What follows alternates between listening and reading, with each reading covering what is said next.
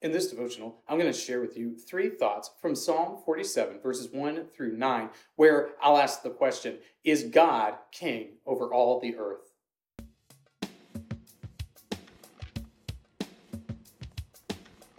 Psalm 47, verses 1 through 9 says, Clap your hands, all peoples. Shout to God with loud songs of joy, for the Lord, the Most High, is to be feared, a great king over all the earth. He subdued peoples under us and nations under our feet. He chose our heritage for us, the pride of Jacob, whom he loves. God has gone up with a shout, the Lord with the sound of a trumpet. Sing praises to God, sing praises, sing praises to our King, sing praises. For God is the King of all the earth. Sing praises with a song. God reigns over the nations. God sits on his holy throne. The princes of the peoples gather as the people of the God of Abraham. For the shields of the earth belong to God. He is highly exalted. One of the things that becomes very apparent as you read through the Psalms is that the Lord is to be praised. In fact, the Psalms are written to express all of the different human emotions that we have in our experience of God. And one of the ones that it constantly comes back to over and over again is that we are to praise the Lord. And one of the reasons, one of the main reasons why we are to praise the Lord is because the Lord, God, is king over all the earth. And we'll explore that idea in this devotional from Psalm 47, verses 1 through 9.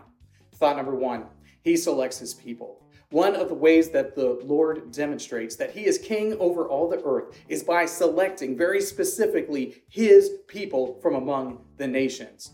Certainly, God has made all things that are in creation, but some people groups are specifically selected by God to accomplish His purposes in the world.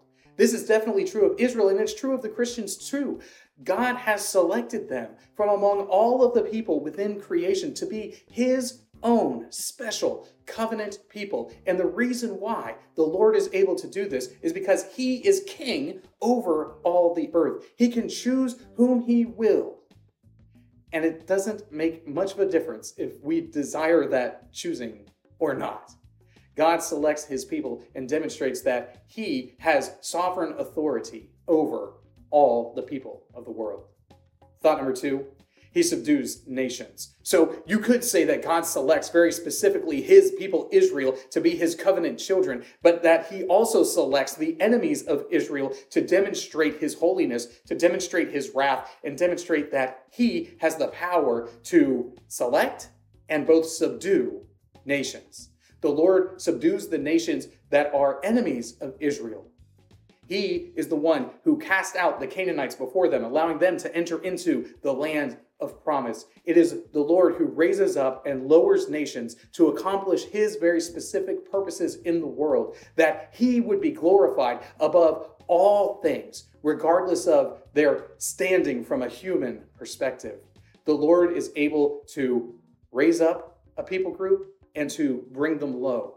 And we see this played out throughout the entire history of the people of Israel, and we see it played out in the history of the church that God subdues the enemies of his people, and he does so to demonstrate his holiness, but also his love for his covenant people.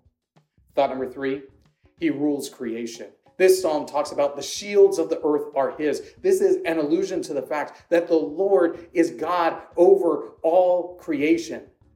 Everything that exists exists for his purposes and he rules over all of his creation, bringing about his perfect will in the world.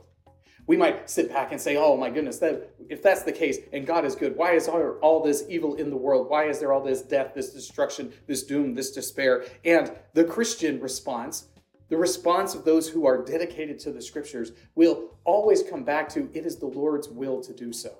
We don't necessarily have the answers for the problem of evil or theodicy. We don't necessarily have every single specific answer that we want. But we do know and we trust that the Lord rules creation and that He is bringing about His purposes in the world. And this is a demonstration of the fact that He is the King over all things, that He is the King over all the earth, and that one day every knee will acknowledge this. Every knee bow, every tongue confess. everything within creation, both the people and the animals, both the living thing and the non living piece of creation, will bring glory to God ultimately in the consummation. And this is a great truth that gets reiterated in the Psalms again and again. These three thoughts come from the assigned reading of Psalms 45 through 47. If you'd like to read through the Bible with me, you can do so by subscribing to this channel, by clicking on the link in the description, or by joining the Facebook group Through the Bible, where we are reading the text of Scripture together.